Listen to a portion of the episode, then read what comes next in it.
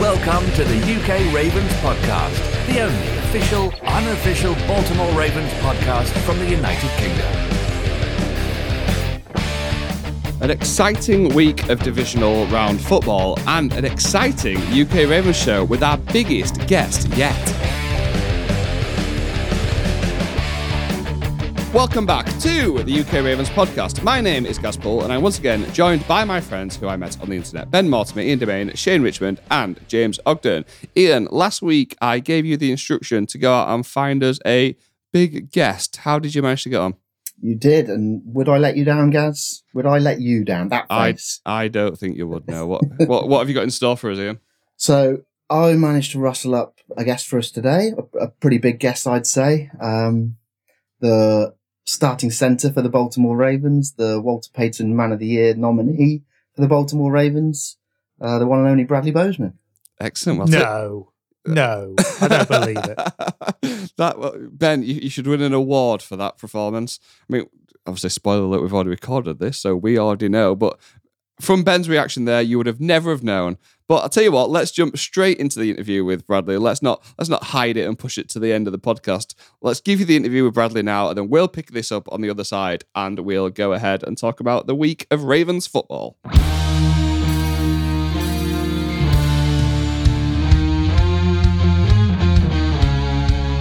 We are now joined on the podcast by the starting centre for your Baltimore Ravens, one half of the Bradley and Nikki Bozeman Foundation, the 2021 Baltimore Ravens, Walter Payton Man of the Year nominee, an absolute unit of a man, an all round nice guy. Welcome to the UK Ravens podcast, Bradley Bozeman.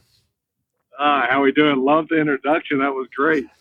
Thank you. Tried that, warm, warmed up with that one a little bit earlier on. Let's dive straight into it. Obviously, we want to talk about your time as a Raven, but first, as the Ravens nominee for the Walter Payton Man of the Year Award, could you explain a little bit about the work of yours and Nikki's foundation? Yeah, so Nikki and I started the Bradley Nikki Bozeman Foundation back in 2018, uh, where we talked to about 28 schools in the month of April before the draft. Um, and, you know, we're just able to talk to them about anti-bullying um, and kind of, you know, spread their, our message about that.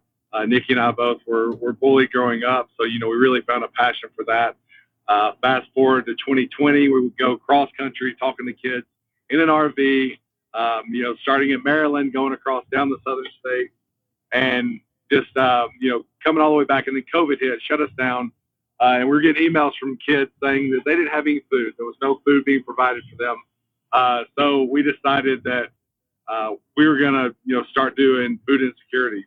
Uh, so from about, I think it was June of 2020 till now, we've served about three million meals roughly, so and counting. So we're we're really excited about that. It's it's mostly mostly because of my wife Nikki, but uh, but she she's the real star of the show there. But uh, I'll fit in where I can. Bradley, you um, you've you know you've mentioned that you've gone sort of touring the country and, and educating people about bullying, and I know that's that's caused you to kind of do some things that are a bit outside of your comfort zone, like public speaking. Um, how did you kind of cope with that, and, and would you give any advice to anybody else who who has to do that kind of thing? Yeah, for sure. And I give you a little background. So whenever I, I started, we started doing this. I was a like hated public speaking. Um, yeah, I, I was a typical like sweaty palms, like stumbling over my words. And our first school we went to, uh, we actually weren't supposed to speak. We were supposed to just talk to the one girl that was getting bullied. And we got there, and the principal goes, "Well, we're gonna we're gonna do it. We did an entire school assembly. I hope that's okay." And my wife's like, "Absolutely, we're gonna well, let's do it." Uh, and I'm sitting there like, ah, "I don't know, I don't want to do that." But uh, she she pulled me aside, it's like, "You'll be fine. They don't know what you're talking about, so just talk. If you mess up, it's okay." So we just went we went from there. She picked me up um, you know, made made me do it, and uh, from there, you know, I feel like I've I've, I've gained a pretty good uh, skill in public speaking. So it's not it's not just kids that that uh, bullying affects either. Um, it's in in adulthood too. Um, sometimes those going into professional sport, elite level sport, you see it see it in them too. What advice would you give to to future talent, or maybe if you could give yourself advice going back into that envir- environment now? Uh, yeah, for sure. You know, we always we always teach the kids just ways to cope with it, ways to cope with bullying, ways to uh, bring up your self esteem, ways to you know feel better about it, and because it never stops. No matter how old you get, it never stops. It's always going to be there from you know, the time time you you wake up to the time you go to bed, it's going to be there. Um, so you know, just just knowing who you are as a person, knowing your self worth, knowing that you're putting on this earth for a reason, um, finding that skill that you love, whether it's whether it's sports or it's uh, singing or it's cooking or whatever it may be. Um, you know, finding that passion whenever that um, that negative energy starts building up, go to that passion, go to that that love of something, and just really dive in and put all that energy into something positive.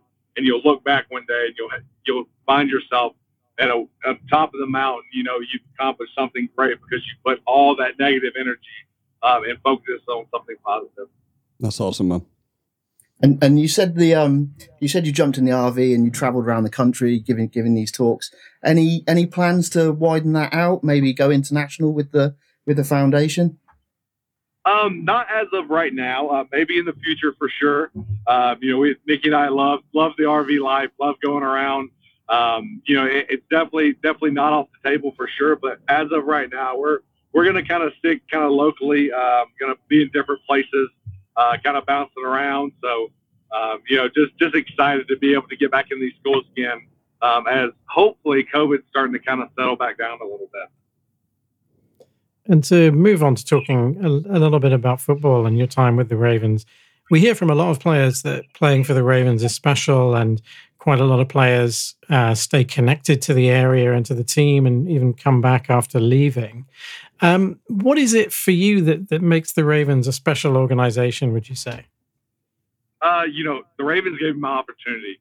Um, I was a six round draft pick uh, coming out of Alabama. Uh, you know, I was, I was, you know, I was just fighting for a spot, fighting for an opportunity uh, to be able to, to get on that team. And I was able to, to fight for that spot and get it. And just uh, moving forward, just continuing to, to build my role, build, um, you know, the player that I am, the person that I am there um, and just having that opportunity uh, was so special, and that place will always hold a special place in Nikki and I's heart, um, and we'll definitely continue our our foundation uh, work going forward there. So. I mean, yeah, Bradley, I know that everyone in, in Baltimore uh, loves you right back on that. And uh, for playing with this team, and as you said, you're a six round pick and you've you worked your way into a sort of fundamental part of the offensive line, and you have arguably one of the best seats in the house to witness what's been a fairly historic run offense, and especially when everyone's healthy, uh, led by Lamar Jackson. Uh, I mean, what do you like about this offense and playing in this off- offense, and what's it like to play with Lamar Jackson? Um, you know, I just I love the togetherness. I love the um, just the will to go out there and compete, no matter what the score is, no matter what's on the line. You know, just going out there and competing your butts off with each other, willing to just put it out on the line for your teammate.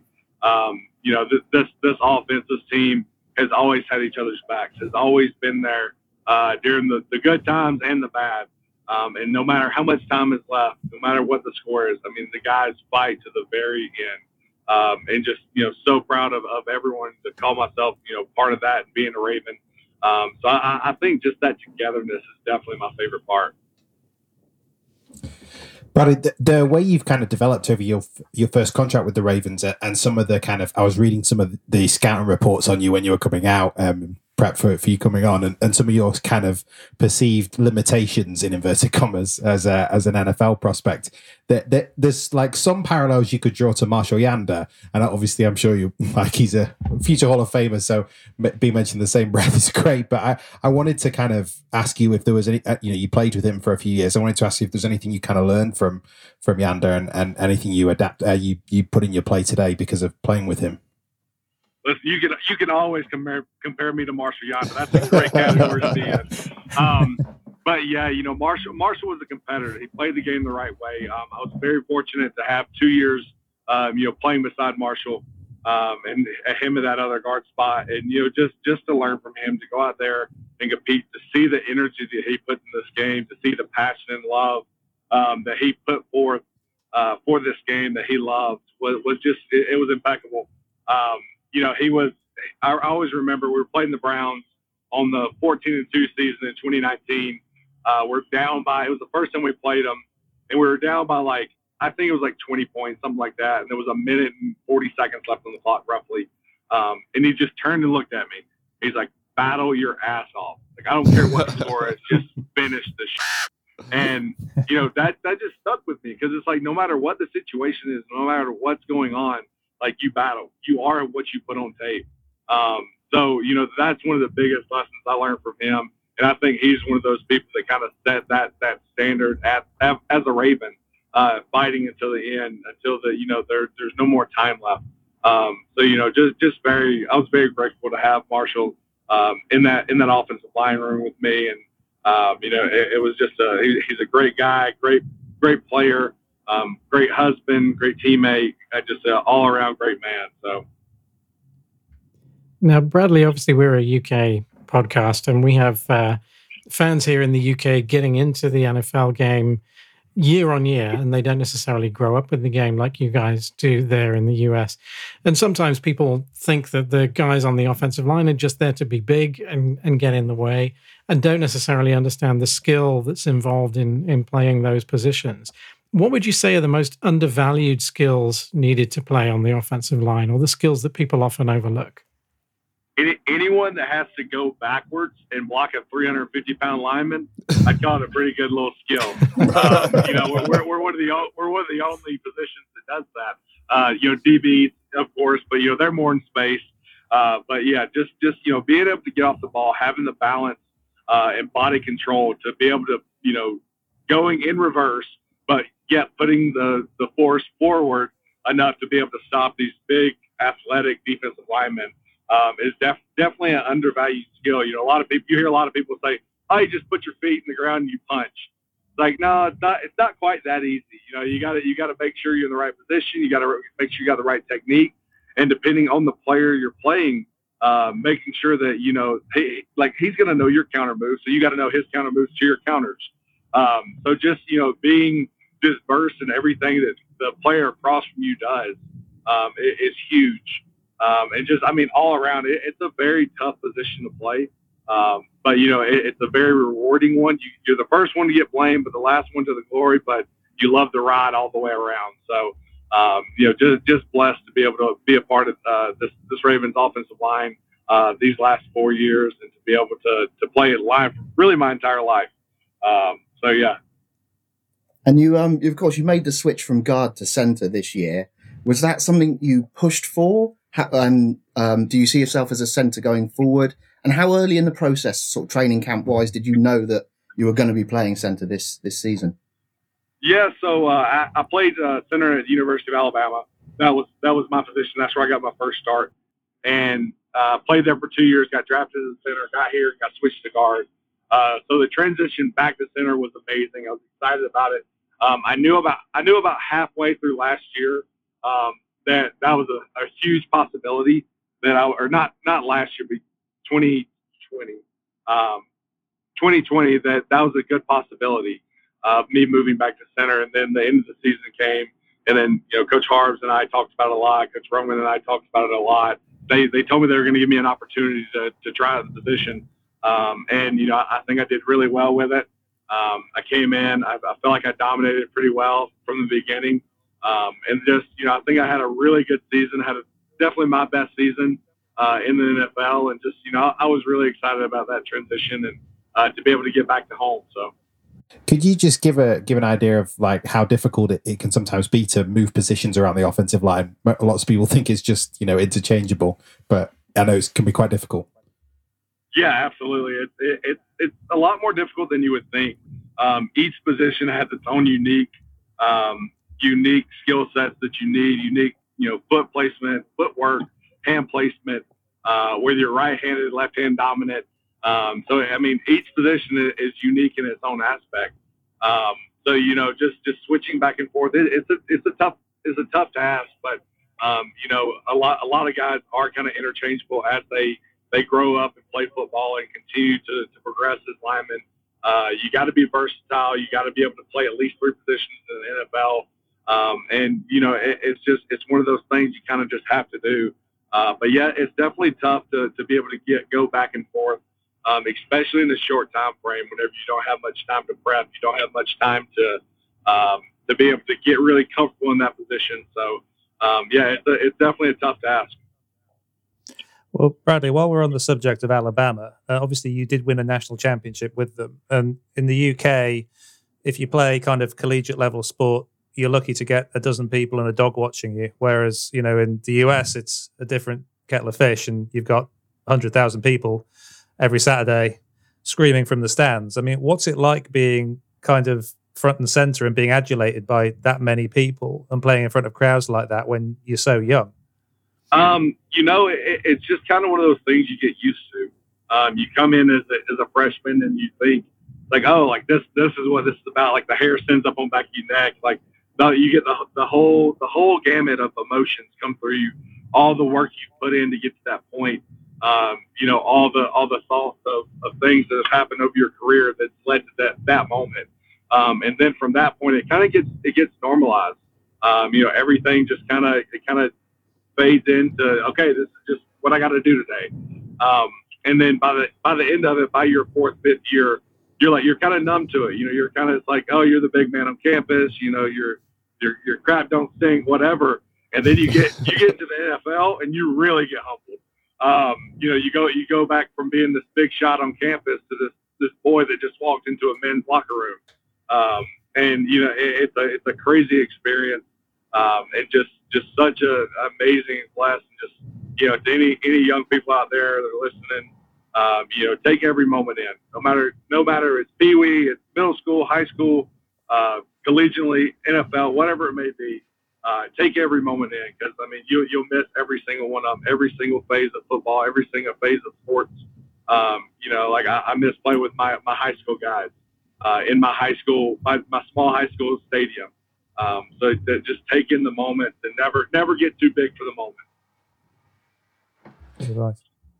Moving away from football, uh, Bradley, I just wanted to ask you. you mentioned before that you and Nikki have kind of toured the toured the. I know it was for the foundation, but you sort of toured across the US in an RV um, in the off season uh, a couple of seasons ago. And um, me and my wife have, have done a lot of uh, traveling across America, and I've got to give her a bit of a shout out for an assist on many of these questions for you. She's a big fan. As you wanted me to ask that, kind of like RVs are a big part of American culture, and we we don't really have any over here, um, but you see them all the time over in the US. What's the kind of attraction with RV, and what would what would your ideal RV look like? Uh, ideal RV uh, for so for Nikki and I, it's like a 25 foot fifth wheel, which is it connects to the back of the truck. Um, you tow it around. You know, it's got a, a, bed in the back, a little kitchen, a little place to with some recliners. Um, you know, a, a, awning that comes out, a TV. You know, we're we're pretty we're pretty simple. There, they get to be these extravagant, you know, 40, 50 foot, um, you know, driving RVs that um, that are very very very um, you know they're they're price of, of some houses. But yeah, just Nikki and I is pretty pretty simple. You know, easy to move, maneuver in and out of places. Um, and you know, it, it's just that's that's kind of our idea of it. But um, it's such, such a fun lifestyle. So many so many amazing people you meet.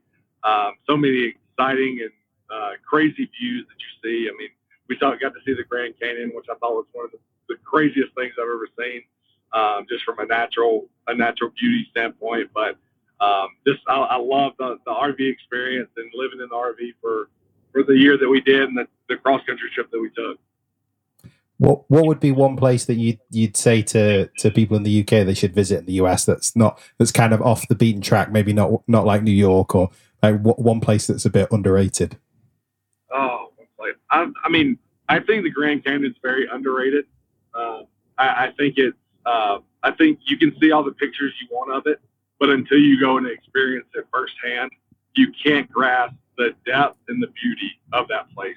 Um, I mean, it, it's just it goes on forever, um, and I, I, think it's just one of the one of the coolest attractions I've ever seen. Awesome. So you, you mentioned you like getting out there and seeing new views and meeting new people.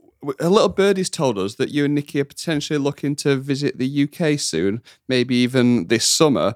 Firstly, you just need to know that I'm sure there'll be a few of us over here in the UK that'd be more than happy to buy you a beer and show you around. So don't book a tour guide. We will 100% look after you. Don't worry about that. But what what is it about the UK that attracts you?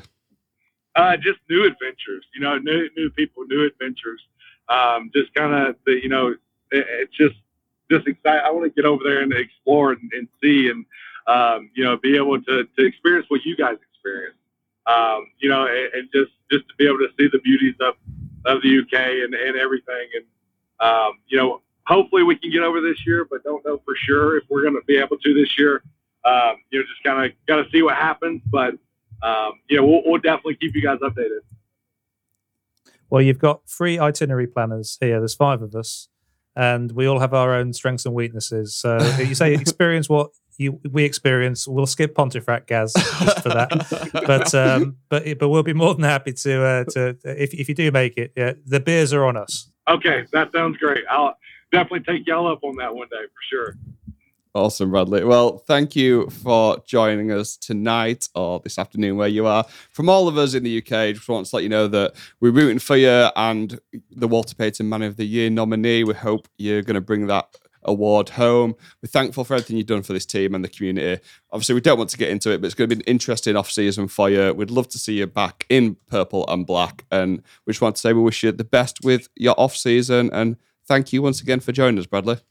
Uh, thank y'all so much. This was amazing. It was so much fun. I had a great time. Awesome. Thanks, man. Have a good day. Thanks, man. Cheers, Yeah, Dave. Thank you. Thank you. Bye. And there goes Bradley Bozeman. Ben, that was a lot of fun, wasn't it? Yeah, what a, what a guy. I mean, it's just um, again, I always sort of say exemplifies playing like a Raven or being a Raven. But I mean, obviously, if you're up for the Walter Payton Man of the Year award, you, you have a lot of special attributes. And what a lovely, lovely guy. And I, I wanted, I should have asked him about barbecue because I get the feeling he likes barbecue food too. And I want to talk about barbecue recipes, but maybe next time. We'll save that for the Gaz and Ben smoking podcast that we have planned for the off season, Oh yeah, I forgot about where that. we talk we, t- we talk about we talk about spatchcock versus um, beer can chicken and why. corner. That's it. Yeah, spatchcock corner. That was it. That's that's the segment we were going for. Anyway, until then, let's get into some actual Ravens news. It's the first week where we've got something real to talk about, Ian. In a bit of a weird press release, Wink and the Ravens part ways. I'm using air quotes on an audio podcast, but I'm sure you got that in my voice. Part ways. Part- what does it mean? Yeah, part ways. It was it was an interesting one, that wasn't it? The, the timing was interesting as well. So it was it was during the end of season meeting with with Harbaugh and Bisciotti and, and the rest of them. So um, you've you've got to imagine this has come from from on high, and it's they say part ways. It, it's a firing, isn't it? I, I think. Um, re- reading into it. I, think everyone expected a coordinator to go. I'm I'm not sure this was the one people thought would and I'm not sure it's it's the last one either. Um, I'm not sure this will be the last of it. So so it could could be interesting. Um, timing wise was interesting as well. They dropped it at five thirty on a Friday just before all the playoff games. So no one nationally now is is even mentioning it. It's um it's a pretty big deal and, and, and it's been forgotten about already. So the Ravens are, are very clever about when they've when they've dropped this news.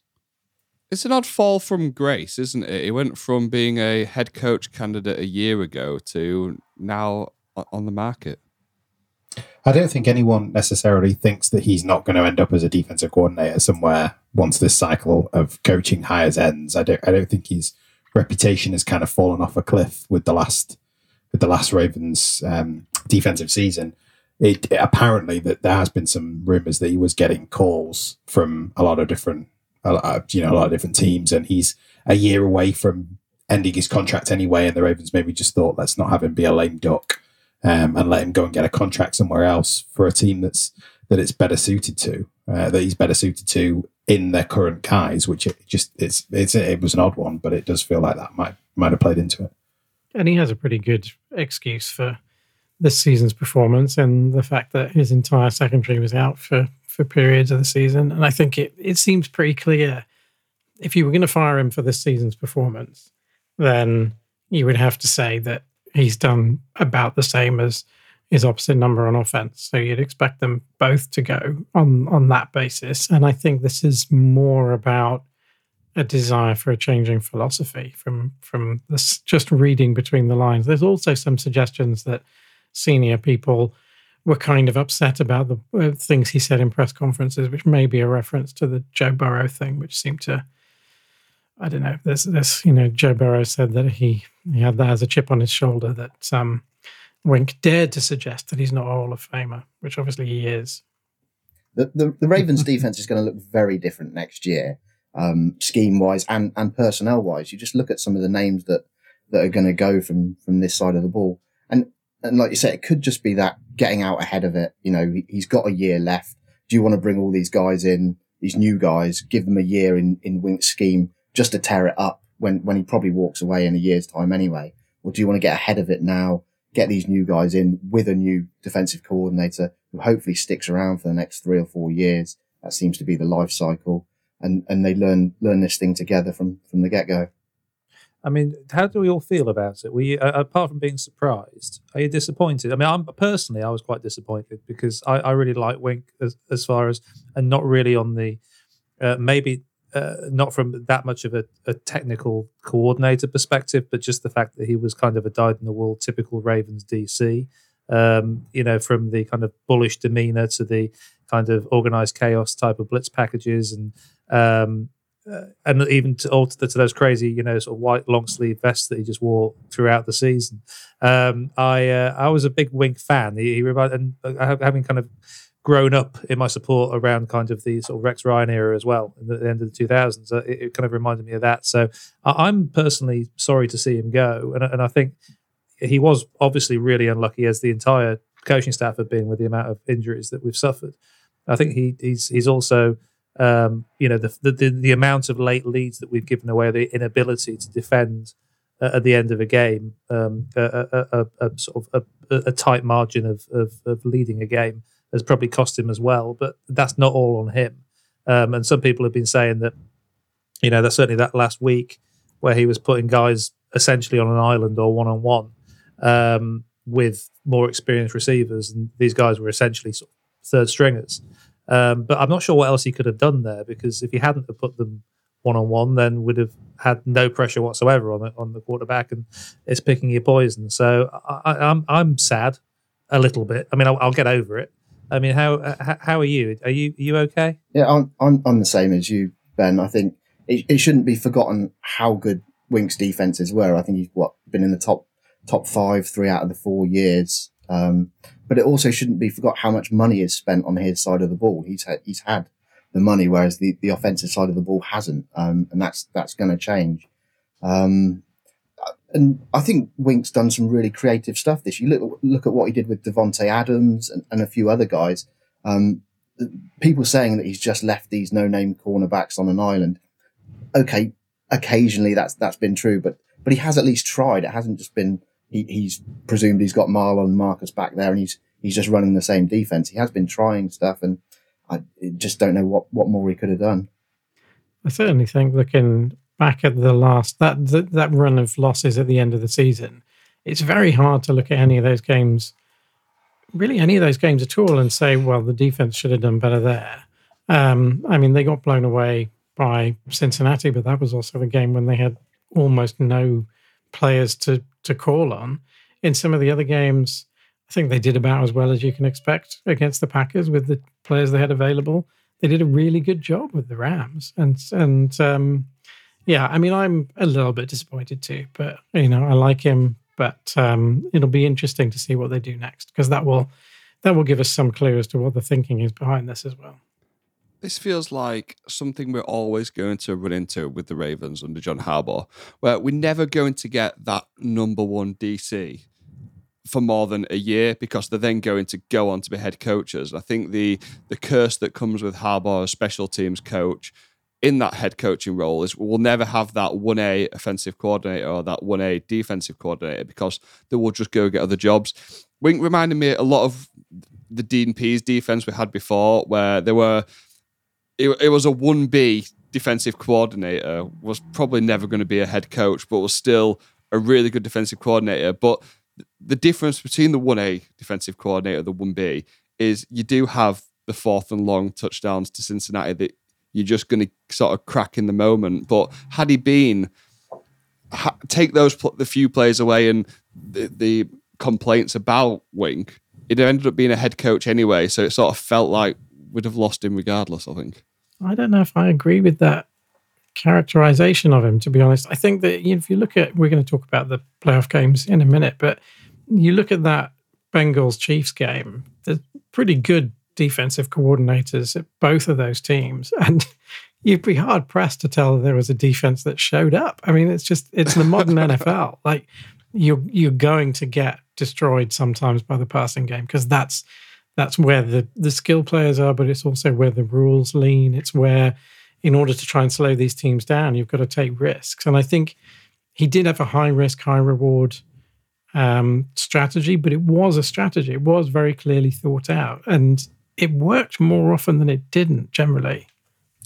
I think you can look at that game and, and look at Leslie Frazier and Steve Spagnuolo as the, the two DCs in that game and, and know that maybe that is where the Ravens are going. Actually, is that to move away from the to, from the kind of experienced defensive coordinator to maybe the bright young mind that uh, a la Brandon Staley, um, who was obviously at the Rams before, uh, as the defensive coordinator before he went on to the their coaching job at the Chargers. It feels like it's a bit of a sea change in their in their direction and what they do. I, I think it'll be interesting to see kind of the scheme changes that are made. I think if if anybody sort of uh, takes a bit more note of this defense, they they are a they are a defense that plays the run first. They are a defense that that two gaps um, which means that your defensive lineman is kind of responsible for two gaps on as on on um, on running plays, and it has historically slowed down that that form of defense has historically slowed down some quite effective pass rushers that have come in through this through this building and have gone out elsewhere and had success. And it'll be interesting to see if they feel like they need to build a defense that is more predicated on on getting a bit more pass rush. I think Wink has spoken at length about how he'd want a defensive back above any kind of edge rusher.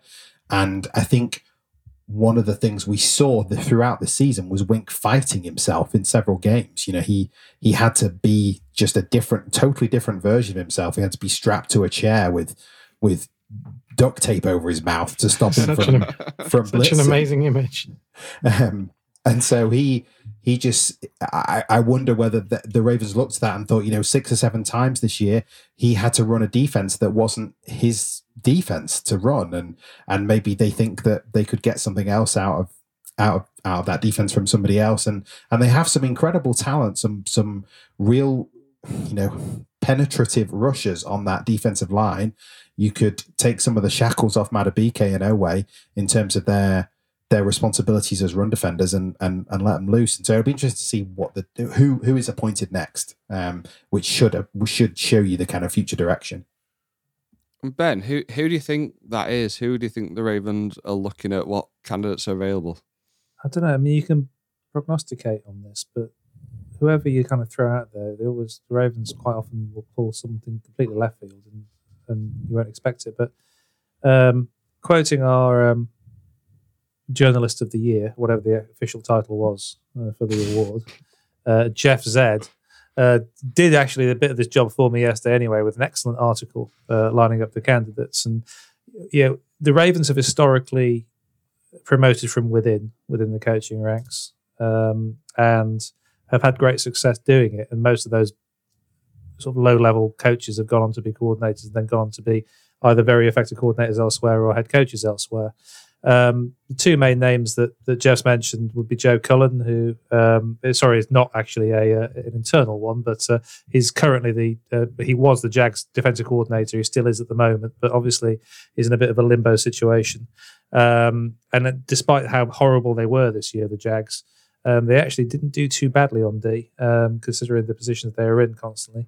Um, and he's been mentioned. As far as promoting from within, uh, you've got Chris Hewitt um, who's currently the pass game coordinator and secondary coach. But if you're making the argument for um, kind of failings uh, in the secondary and, and, giving up big plays, I'm not sure how you can necessarily um, put that on a par with being made DC and and and having to sort of kind of shed that uh, that dirty linen straight off the bat. The interesting one for me is Jim Leonhard, um, who is currently the uh, DC and DB coach at Wisconsin. Um, and many of you, uh, I guess, mid tier to older fans of the Ravens will remember Jim from uh, from Harbaugh's uh, rookie year as a head coach in 2008. Um, and he was one mean kick returner um, and a real uh, and, and, a really really uh, great special teams player and, and, and, a pretty useful DB as well. Um, and I'll be honest, you know, I don't have uh, much on Jim Leonhard as a coach, apart from the fact that he's been incredibly promising. So, if you're looking at that uh, kind of age range, then that might be the kind of guy that they'd be looking at. And then uh, last one to mention, because I, I loved him as a player as well, is Anthony Weaver. And uh, again, this will be a, a promotion from within. Currently, the uh, the run game coordinator and D line coach.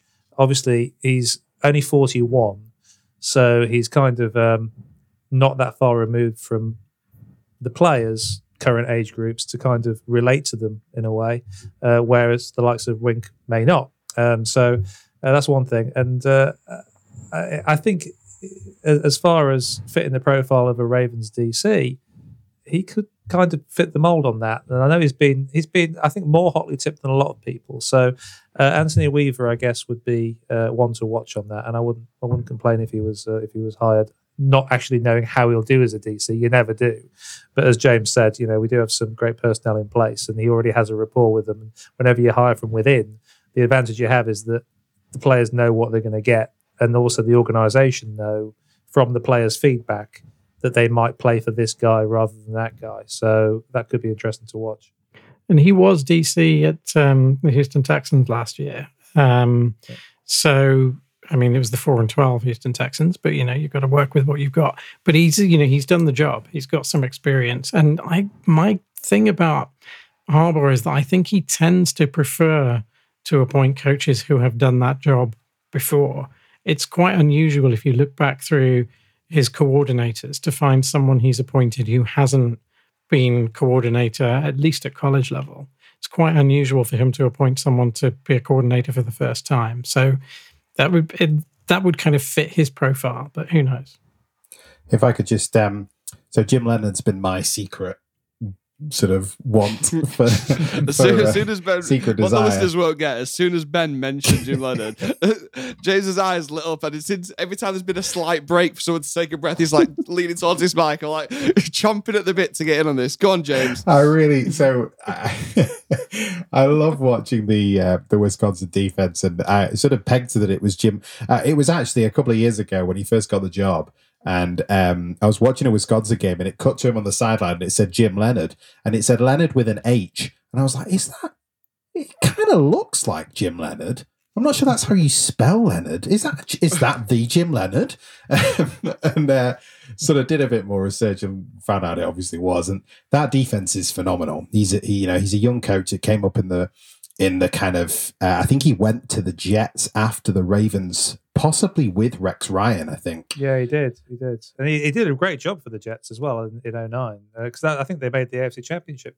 Yeah, they uh, did, didn't they? He, yeah, he was quite an enforcer as a safety, but he kind of grew up in that in that that environment, that way of playing defense, and he has taken that way of playing defense and adapted it, and he's he's put his own stamp on it, and that Wisconsin defense is is fearsome. You know, that without a whole boatload of talent, you know, they don't they don't have loads of talent up there in Wisconsin. It's it's um, it's not exactly the most glamorous place to go and play, and he's done a phenomenal job. They, I think, um, so DV, um, Football Outsiders who do the DVOA metric in for the NFL have a um, uh, an equivalent metric for the college, and it's called FEI and I think they've been top five in FEI for the last two seasons, and I think they were third this year, only behind Georgia, who were who basically have a bunch of first round picks on their defense, and Oklahoma State, who had a historically good defense this year.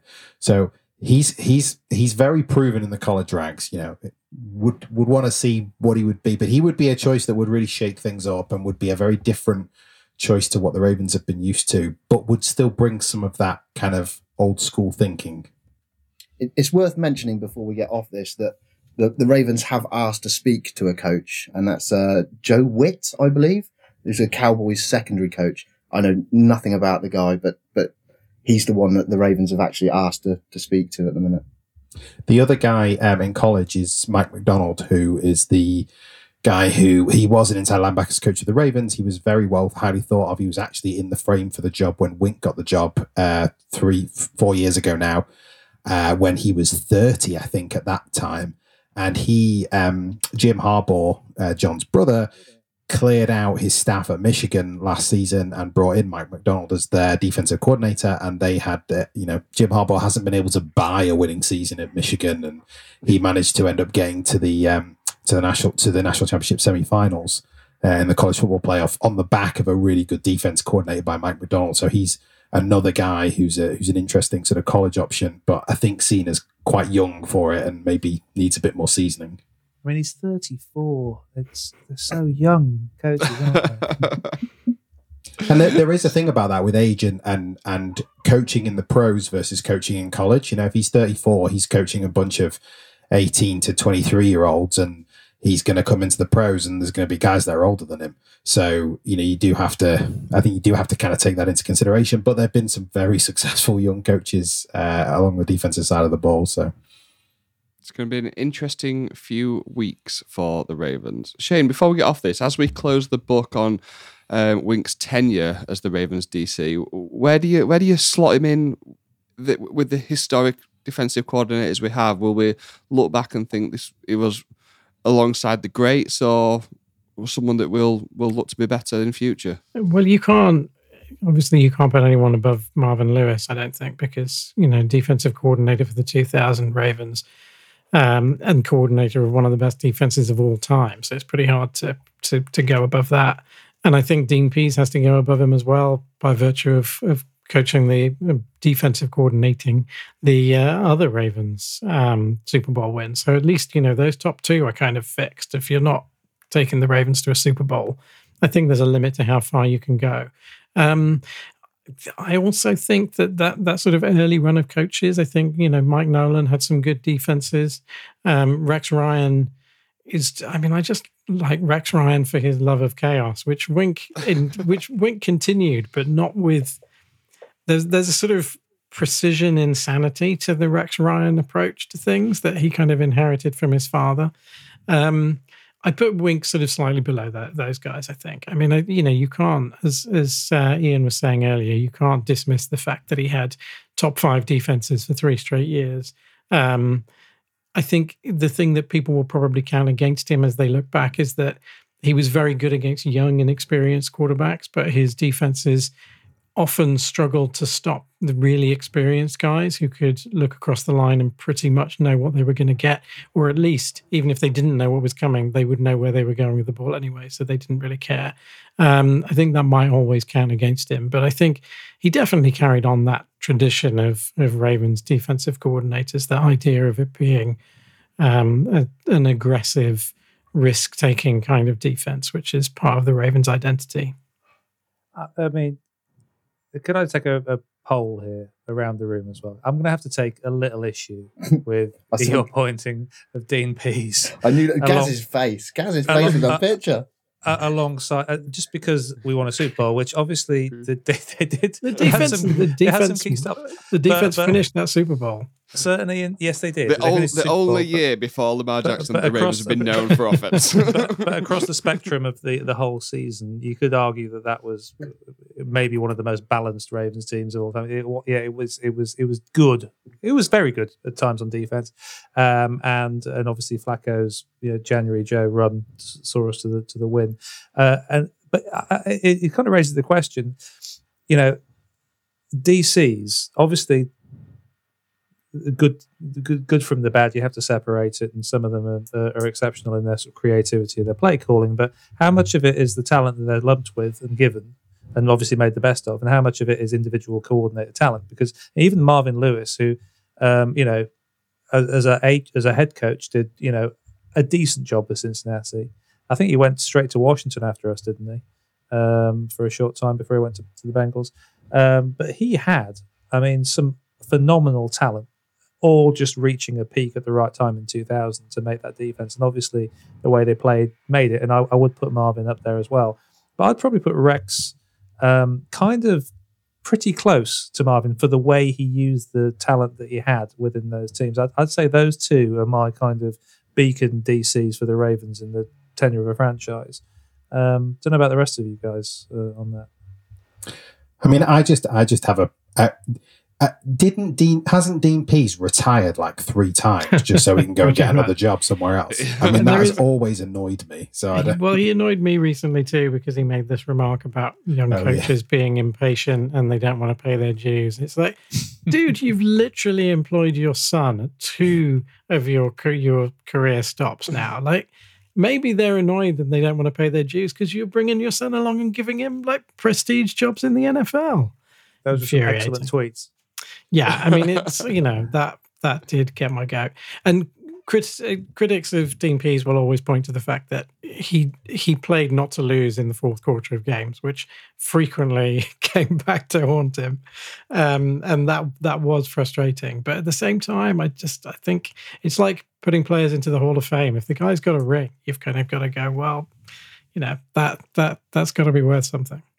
just we just need one word on there was a the, there was a political satire show a few years ago that when Menzies Campbell was leader of the Liberal Democrat Party, who was I think he was in like his seventies, and they used to do him doing a spoof speech where he would say, "Just sit down, have a glass of warm milk, and think about how wonderful life is."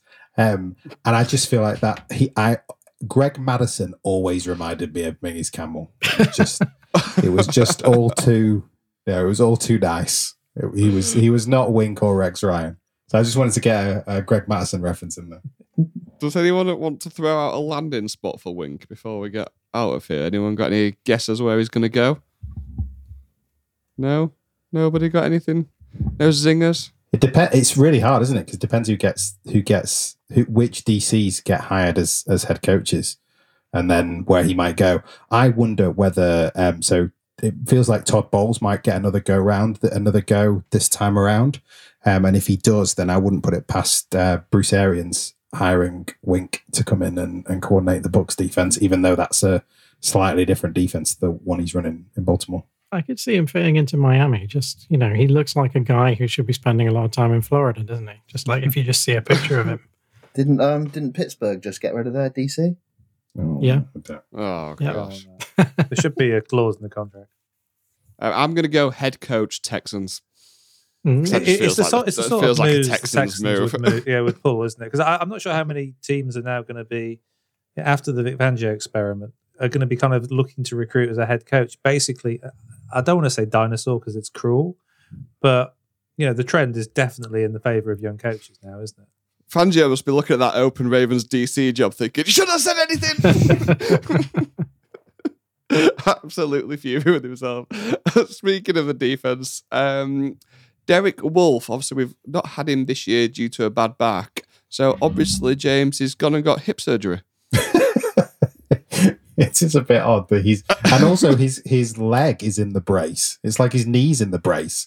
So he he had a bad back, he had a hip surgery, but he's come out of the hip surgery and they've put his knee in a brace. It's like he he went into the surgery and came out and was like, "Wait a minute, this wasn't what I was supposed to be having surgery on." Do we think maybe he just tweeted before the anesthetic had worn off? It might not even be his leg. Uh, hopefully he gets back. Uh, You know, you uh, for pe- people who can't see the show script, and uh, Gaz has said that this is a James question because I do love Derek Wolfe. Uh, although Gaz, I don't think wolves say woof, so that's that's not quite accurate. They're Uh, quite famous for howling. yes, I w- is it? Should I put a woo? Is that a, is that a better one? A woo. I mean, I wouldn't put woo that he's had quite probably serious Oh, no, no. hip surgery. Um, um, he's uh, hopefully he's a big part of the Ravens defense, and I do hope he comes back healthy. Uh, he's you know he makes that defense tick, and he makes other people better. And I, I was annoyed that we didn't get to see him um, spelling Oweh around the edge on stunts um, and all year. So it's a bit diff- bit disappointing that we had didn't see him this year, and it'd be great if he could get back. But it, I mean, it's not. It doesn't bode well that he was injured throughout the season. He's only just got the surgery, so there must be a, must have been something else gone wrong or something happened. Because I'm not. I can't can't imagine that he would have waited till the end of the season to get the surgery. He's a team guy, so it'd be interesting to see what happens there. Well, luckily, spoiler alert, next week we will be once again joined by actual real life human that listens to this podcast, Dr. Sid. So, Dr. Sid might be able to explain to us how a back injury can turn into a knee brace with hip surgery in the middle. I hope. So, hopefully, he can shed some light on this silly conversation. He's, he's a having. doctor, not a miracle worker. There's a, limit to how much he can we don't know. explain. We don't know that, Shane. We don't know that for sure. okay, Ian. Let's move in to the UK Ravens Awards. You started announcing them over the weekend. So the first one is the social media follow of the year. Who took the award home with them? Yeah, so no surprises here. This is, I think we've been doing this on Twitter four years now, I think, and and we've I- Is is it no surprises because I gave a massive spoiler before and ruined it completely? that, that that too. Um, but I think I think we've we've renamed this the the Jeff Award now. Basically, he he's won it every year. Jeff Jeff Zed. Um, no one's going to say his his surname, are they, on the pod? No one's. Zrebiec? There you go. No one's brave enough, apart from Gaz. Um, uh, he, he's a phenomenal follow for anyone. I, I'm sure everyone listening to this already does. He he walks this every year. He gets all the votes. Um, to be fair, Cassie put up a, a little fight for about two or three days, and and then her her votes started to drop off. And yeah, if, if you don't follow Jeff, go find him on Twitter or or his Athletic. It is behind a paywall. Um, but it, it's it's not very much money, and it's certainly worth it. You'll you'll get your money's worth out of it. The great thing about Jeff as well is that he will he'll answer questions from fans on Twitter and he answers questions from fans on the Athletic all the time. He's not one of these journalists who kind of ignores the the ordinary people and only speaks to uh, other blue ticks. He'll quite happily join a chat with anybody. He, he did a, a, a good YouTube with uh, with Bobby actually, who we had on a couple of weeks ago. It's, it's worth digging that one out and, and seeing the two of them sit down together. So the next award up then was the most underappreciated Raven. Who took that one home, Ian? So Kevin Zeitler took took that one. Um, this was the closest vote we had actually. Zeitler won that with twenty seven percent of the votes, but Wow. um, Nice Yeah. Ty- Tyus Bowser was wasn't far behind. It was really nice to see some of the names included here. So so at the top was Zeitler, who I, I think's had a phenomenal year and and rightly so won won this award. Um, Bowser was was right there, as was Bradley Bozeman and Calais Campbell. I think was the other one who was who was kicking about. So it was all it was all pretty tight.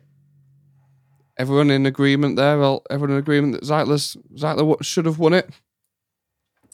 Yeah, I think it's probably re- representative with Bowser being close as well. I, I'd have put Bowser up there too, but I would I would agree. I think Zeitler because you've got to this one's underappreciated. They've got to you've got to have an opinion that they're not they don't get much credit. And I didn't I don't think I saw Kevin Zeitler mentioned once all year um, on social media. So Did, yeah, did, did Bowser lose out due to a podcast bump? If you get a podcast jingle, does that make you too appreciated to win the underappreciated award? That might do it. That might be That the that might be it. Sorry, Bowser. That's that. That could be my fault. Okay. Oh well. Well. I know this. I guess this works into the the rules I've just set. Rookie of the year, Ian. No surprises here. No, this this was a definite podcast bump. This was this was Oweh at OA by by a Owen, distan- man. by a distance. I think the A the, distance? the jingle, yeah, this this wasn't particularly close. Um, Bateman got a few votes and Stephens got a few, but um, yeah, this this was the the second highest percentage wise. I think I think we all know, and we'll get there what, what the highest was. But yeah, Bowser, uh, Bowser, sorry, um, Oweh walked away with this one. I, I feel like I can take some of the credit uh, for that for that podcast bump. Uh, and I, I've talked about him pretty much on every single episode of the Ravens podcast. So. To be honest, I'm surprised Cole Jackson didn't get social media followed. he, he, he must have been with. He must have been in a shot. Yeah, he got he got defensive player of the year. We haven't got to that one. Next year, Cole. Keep pushing. Keep pushing with it. okay. Defensive player of the year, Ian. Yeah, so I've, I've given this one away as well, haven't I? This was Tyus Bowser. Um, it was it was close-ish. A few people got some votes. Queen got got some votes, but um, but I, to me, Bowser was the, the standout candidate here. Um, it would have been interesting had Marlon stayed fit all year. I think Marlon's won this one for the last two two or three years. So had he stayed fit, it would have been interesting to see whether people had moved off him towards Bowser, who I think really really took a leap this year.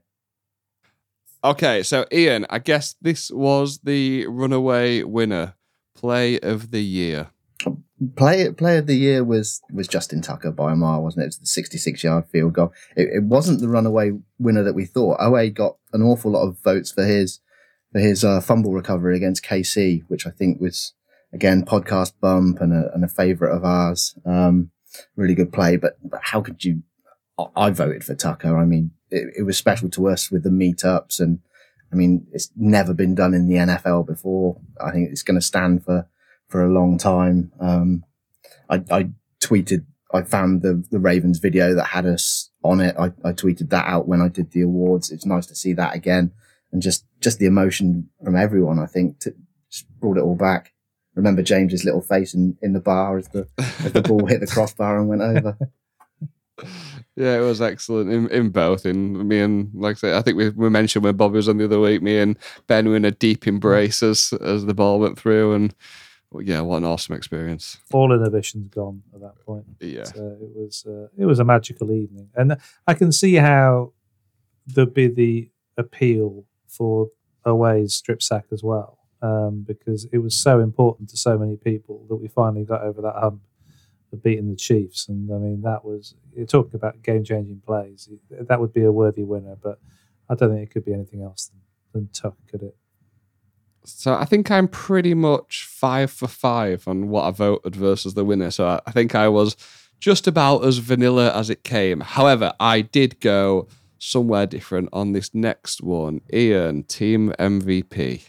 You you were the one that slipped then because there wasn't many people that didn't vote. Mark Andrews won this at a canter. Um, I think he polled about eighty seven percent of the vote.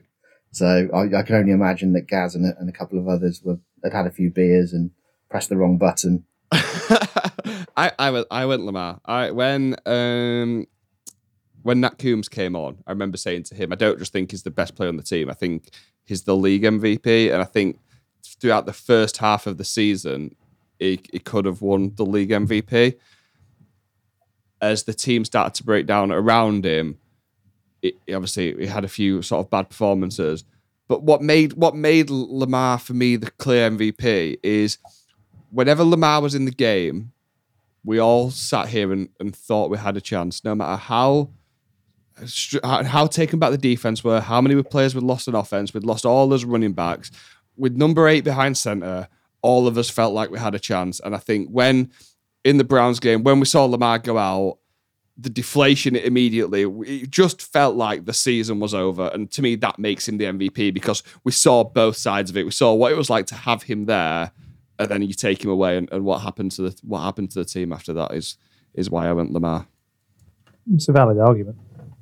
Thanks. It really is, and it, and it's the thing that isn't it that makes you think about his contract the most. That if they when they do get the contract done, when you look at the the talent deficiency that the Ravens had this year, it was largely covered up by Lamar at different points. So to give him the kind of packet that they're going to have to give him that they've give that other teams have given other quarterbacks just as a uh, quarterbacks um makes it makes you think actually it's it's going to be worth it it's going to be a contract that's going to be worth it because he's going to be able to cover up for for a lot of deficiencies and we saw that throughout the season so i think it's a really solid argument guys Uh, there was one other award given. I, I feel bad bringing it up. I, I was I was going to do it because I didn't I didn't think you would. Like Sh- Shane and I have done have done this, uh, and and I want to pull back the curtain a bit here, guys, because you don't know this. But I I spoke to Ben and James about this as well. Um, so we give out an outstanding contribution award for for someone who's who's gone out of their way to to provide for the UK Ravens. Uh, Cassie's won it in the past. She's she's done an awful lot of work for us. Laura, who we've we've had on the, the podcast as well. Um, she's she set up all those Zoom meetings. She raided the team shop. Shane and I sent us a load of t-shirts that w- that we gave away. Um, and and this year we were we were having a chat about it, and we kept coming back to one name, and, and Ben and James were exactly the same. And the outstanding contribution had to be you this year, Gaz. Everyone that's listening to this podcast now, um, this podcast wouldn't happen without Gaz. We we turn up here on a Tuesday night usually, and four of us talk nonsense, and then we leave and we think nothing more about it. And and poor Gaz has to edit this thing and, and get it put together. And sometimes we record late on a Wednesday, and he still gets it out on a Thursday. He knackers us all the time about our qu- sound quality and our mics and everything. and he said when we were putting this podcast together that we wouldn't do it unless it was going to sound proper. He didn't want it to be one of these where it just sounds like everyone's phoning it in on a on a potato. And that's a credit to to Gaz, and that's why this podcast is as good as it is. But but beyond that, if you've brought anything from the merch shop, I think ninety nine percent of the the items in there Gaz designed himself. He set that that shop up. Um, he's also worked with Ben to put one, two, three meets together um, up north. Um, so this was a thank you from from us to you for everything you've done uh, for for us this season, and and this wouldn't be possible without you. Gaz, could you fade some applause in as well, please? yeah, I'm sure I'll put it in in post. Don't worry about that. No, thanks, guys. I'm, I'm sat here blushing and um, no comment on that. Just thank you. The pleasure's all mine. I, I, as we've said on the podcast, and I've said to you guys personally before, I enjoy doing this so much. I enjoy sitting down with you guys, and even in a lost Ravens season, it, it's awesome to get together with you guys once a week and and talk Ravens football and just general NFL football. So um, thank you very much. I was very humbled, very honoured by it, and yeah, let's go see if we can go back to back next year. Okay, so let's get off the Ravens and off me as quickly as possible. For some reason, I don't seem to like talking about myself, even though you won't think that if you met me. oh dear. Okay, playoff news. Um, Shane, Bengals dump the Titans out. Yeah, so after what we said last week was a pretty underwhelming wildcard weekend, the divisional playoff weekend was really good. And this was a very tight game. The Titans, I think, were feeling pretty confident. They got the number one seed despite, by many measures, including uh, DVOA being the worst number one seed of, uh, well, since records began, anyway, uh, which Titans fans were somewhat affronted by. Um, and the Bengals rolled into town and weren't remotely cowed by that. Um, intercepted Ryan Tannehill on the first play of the game, uh, and then intercepted him a couple more times, including right at the end to set up a, a game-winning field goal. Um, and I said this on, on Twitter over the weekend. It is, you know, as Ravens fans, it's quite dispiriting to see a division rival get into uh, the championship game and just 60 minutes potentially away from getting back to the Super Bowl. But we shouldn't shouldn't forget to to take the time to laugh at the Titans throughout this, who um, a team that you know dumped us out of the playoffs when we were number one seed, and uh, um, have they've always had a bit of a rivalry with us, but it's kind of refueled over the last few seasons. So uh, you know it's quite quite amusing to see them taken out of the playoffs. Still no Super Bowl in that um, dusty trophy cabinet that they've got down there. So you know it's you've got to look at it as a as a as a no lose situation rather than a no win situation. One of those teams had to lose. As I posted the other night on on both Twitter and Facebook, because I, I, took the time to take a picture of my TV screen and pause it at the same time. It was it, obviously they'd knocked us out when we'd been number one seed once, but we've done it twice to them uh, in, in 2000, 2008 when I was there. So and and then the the caption said, you know, sort of yeah, times as number one seed, 2000 lost to Ravens. 2008, lost to Ravens. Then they had Mike Vrabel saying 2022 or 2021 question mark, and I should have just sort of ridden over, lost again. you know what? The more we move away from the season, and the more we move away from the Bengals fans in the mentions and all over Twitter, I've not really been keeping too much tr- track on the Bengals. I, I'm I don't mind it, and I'd much rather be the Bengals than I would be the Steelers or the Browns. Let, us just get that of all the teams out of the AFC North that aren't the Ravens. I think we had we said this when we had the guy from the Bengals on that we seen we, we haven't really had the same rival with the with the Bengals and they are fun to watch. And also they the tied an NFL record. Joe Burrow got sacked nine times in divisional in the divisional round. So what you're going to get is you're going to get this. It, it looks like we're going to get this super offensive heavy AFC Championship game and really, it, it, probably could go both ways. I think the Chiefs are favoured by more than a touchdown. I think it's opened at seven and a half. But if the Bengals scrape through and somehow make it into the Super Bowl, they're going to get either the 49ers or the Rams, who are two huge defensive units. If Joe Burrow gets to the Super Bowl, he could get sacked no less than 25 times because that Rams D line and not not messing around. And Shane, as you said last week, sometimes it's better to see your rival go as far as possible and lose in the most heartbreaking way. If it ends up being, and I know we're jinxing it, if the Bengals get there, it could be that the Bengals pull off an upset against the Rams. The Rams offense isn't quite what it could be, but you'd like it's just going to get absolutely. Am I the only one that thinks this? They're just going to get hammered in the Super Bowl if they get there, aren't they? It certainly seems that way, and I'm kind of hoping like a, a Bengals 49ers Super Bowl with them losing to the 49ers at the end would be pretty entertaining. Sort of younger listeners to the show might not know that the Bengals have been to the Super Bowl twice, and both times they lost to the 49ers. So it would be pretty funny the 49ers showed up again and were like, yeah, sorry guys. we just, like we just keep last, coming along to do this. They could do the last snap of the game. They could bring like Steve Young into the backfield like Ray Lewis against the Colts and just kind of do a victory, a victory dance. So I, am I'm I'm rocking um, Rams Nation from here on in. My friend Tom's a, a, good friend and he's a Rams fan. So I'm and Rams have always sort of been my like secretly second team in the in the NFC. It was I was torn between the Rams and the Saints for a while, and of all the teams left, I'd like to see the Rams do it. I'd suggested they have a, a UK Rams account. We didn't manage to get them on. I suggested that Horny Brits was a better name for the um, UK Rams account, and they, they didn't go for it unfortunately. 49ers outlast the Packers, Ian. Special teams turns out it matters. Yeah, apparently so. Um, so, uh, hands in the air since the season ended for the Ravens. I haven't watched a single snap of football. Um, I haven't listened to any podcasts that, that haven't been Ravens, so no around the NFL, none of that stuff. I'm told this was probably the, the worst of the games over the weekend. Um, and, and the Packers special teams were again special. I think there was a, a blocked punt that was returned, wasn't there? And a, a maybe a blocked field goal. I'm not sure. Um, I've, I've said before that the Packers would probably be my second team, so I would have probably rooted for them in this one. But um, yeah, good good luck to the 49ers. this one was this one was this game was drunk.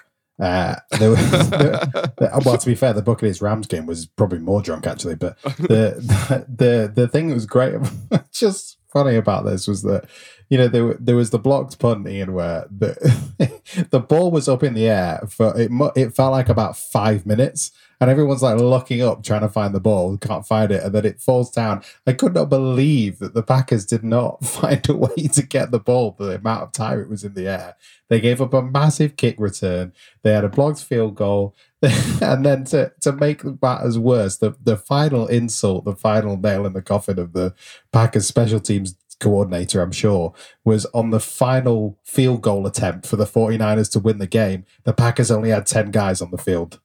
it was great. It was great watching that on, on Twitter saying, "No, I'm sure there was a guy back the, by the goalpost." Like, no, there wasn't. It was literally just. And they also to also put extra spice on that.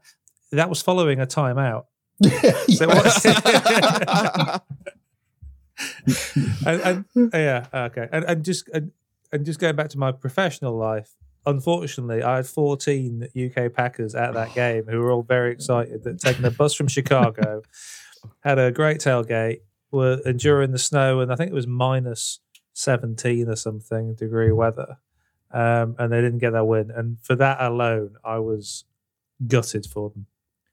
Rod- Rodgers must be immunised against playing in the Super Bowl at this rate. it, just can't, it just can't seem to get there, can he? But well, I, I don't know. Just the, the, flip side of this, we'll talk about over the off season. The fact that he's now sort of crashed out of the playoffs makes me think that it might not re-sign with Green Bay, and we're now looking at once again at Rodgers in pit, which I don't like the thought of. So, Ben, Bucks Rams. The Rams should have run away with it, but then just sort of like yeah. Coasted, not realizing that number twelve was playing for the other team, and and very nearly gave it all away it was uh, insanity. Uh, I, I, don't know how many times the Rams tried to lose this game, but I mean they were they were comfortable um, really throughout, and and uh, Brady and the Bucks offense especially looked off.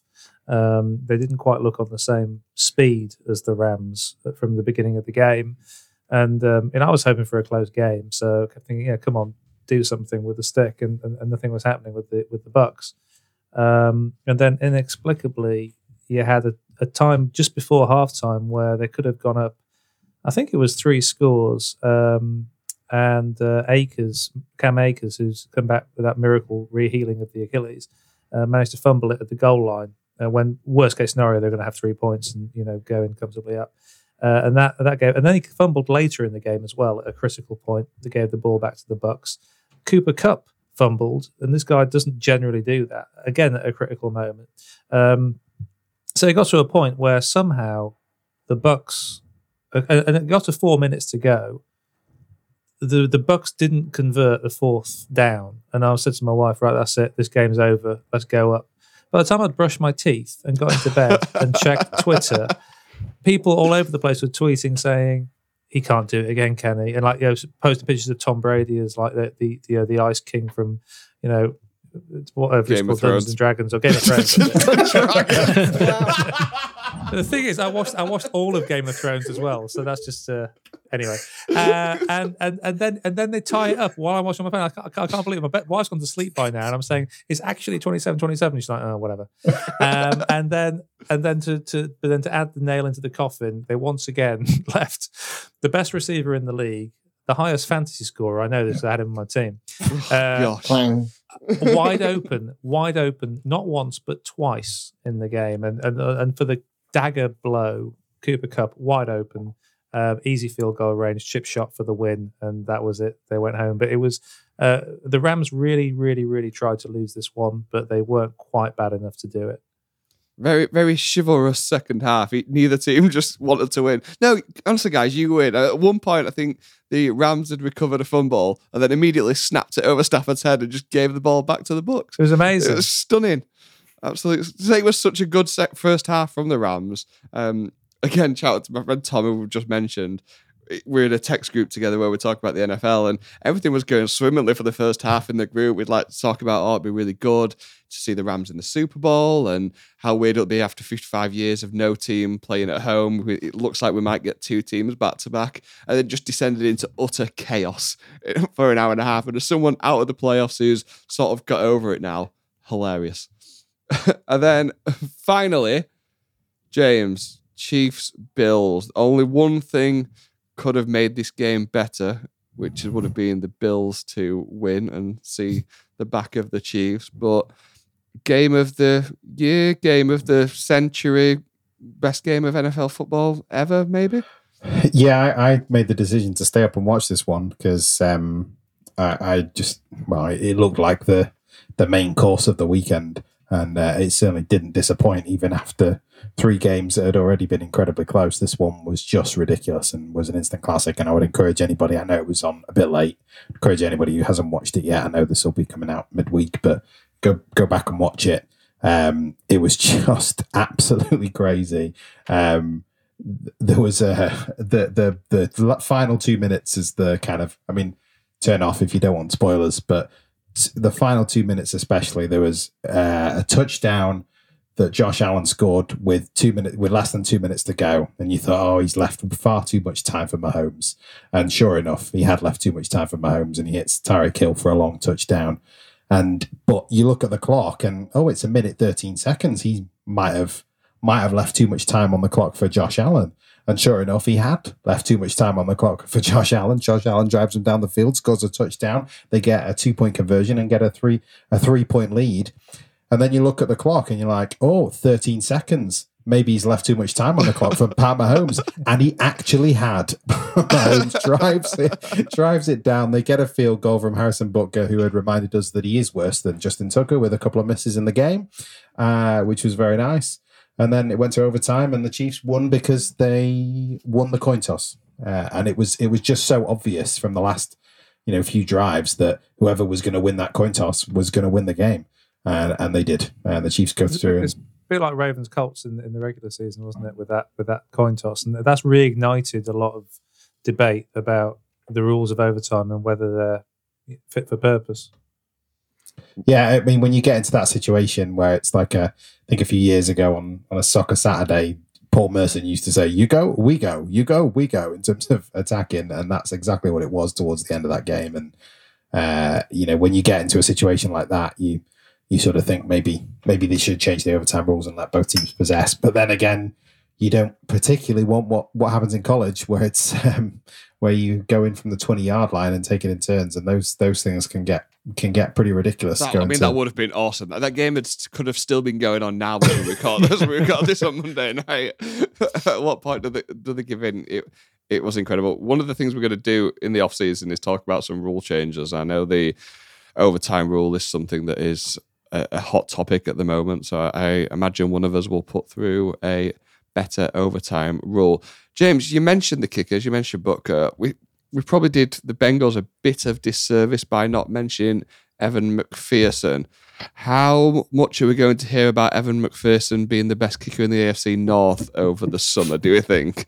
I'm sure we're going to hear about it. Uh, it it will be totally ridiculous. Uh, but he does. It, you know, the, the kids. The kid has started his his career off in you know in in Justin Tucker like fashion. So it, you have to kind of sit up and take notice. Um, if you really want some, really want to see uh, his party trick, uh, there is a video going around which it's claimed is true, uh, where he kicks the ball from from like I think it's like the thirty or forty yard line, and it's in a practice facility, and there is like a balcony behind the uh behind the goal behind the goalposts and he kicks it from like the 30 or 40 yard line through the posts but up onto the balcony and the ball skims a bottle of like Gatorade or something and takes the top off the bottle. It's You- fake. You've seen been, it. you've been done there. Oh, you There's see, I no see- I- chance. So you see, I th- I do think it's real, but I think you've then there is probably 430 other balls behind the camera that you haven't seen. It probably took him three days to film it. You see these things come up on TikTok all the time, and it's actually now become a thing where people, when they're doing these challenges, record themselves with a clock so you can see how long they actually sat there. With how accurate an NFL kicker must be, surely can get in the vicinity of a bottle. And it was must have just been one of those, oh, I've got three days to kill. What can we do? I know it'll go viral. And I, I think I think it is real. So I've got to admit, I do think it's real. He, uh, in all seriousness, he's a, he's a very good kicker, and, and he passed the test that most kickers have to pass uh, if they're going to be considered really good, which is to to kick under that kind of pressure to win a game in the playoffs. Pass that test. Justin Tucker's passed that test a lot of times, so let's see uh, how consistent he is as he goes forward. He's a good kicker, but he's not he's not our guy. Yeah, doesn't mean we're not going to hear the end of it. So we have Bengals at Chiefs and 49ers at Rams in the championship games. Where do we all stand? Rams, Bengal. Oh, we can't want we can't want the Chiefs to go.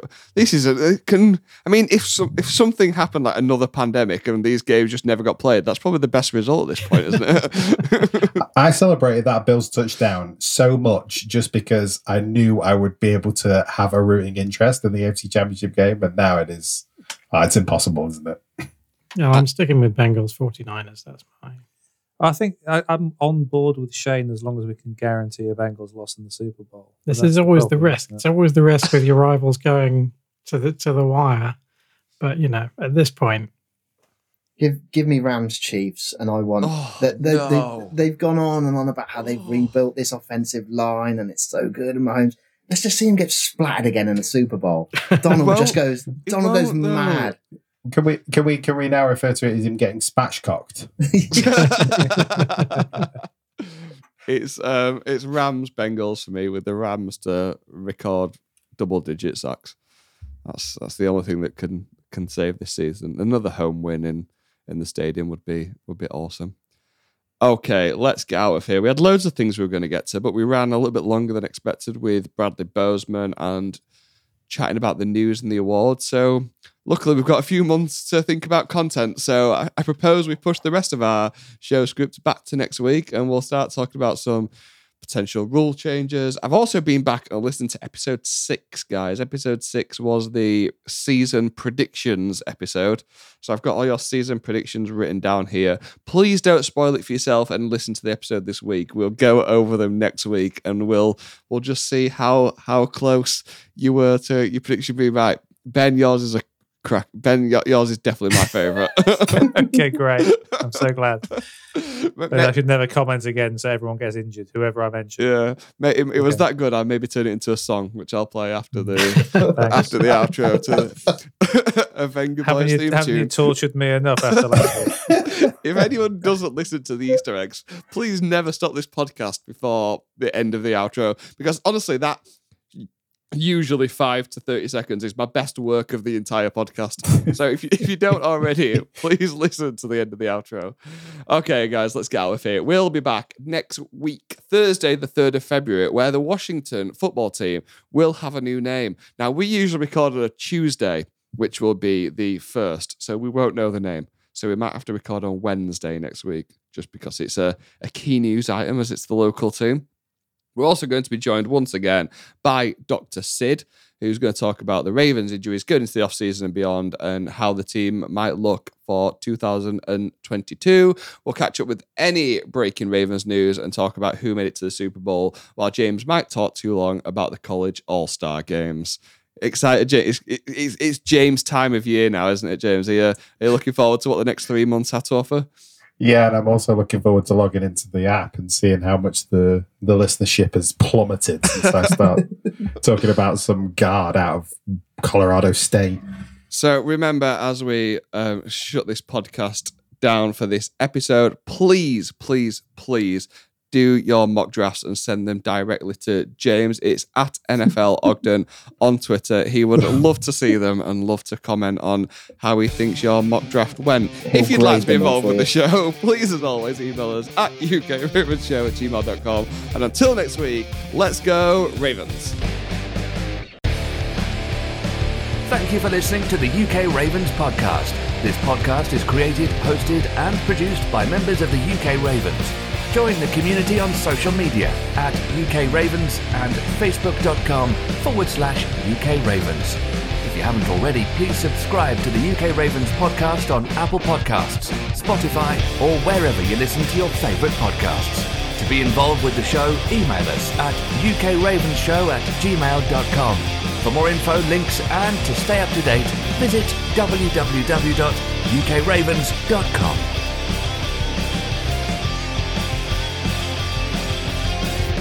This episode is going to be like a Bengals playoff run, uh, short and painful. Oh, no.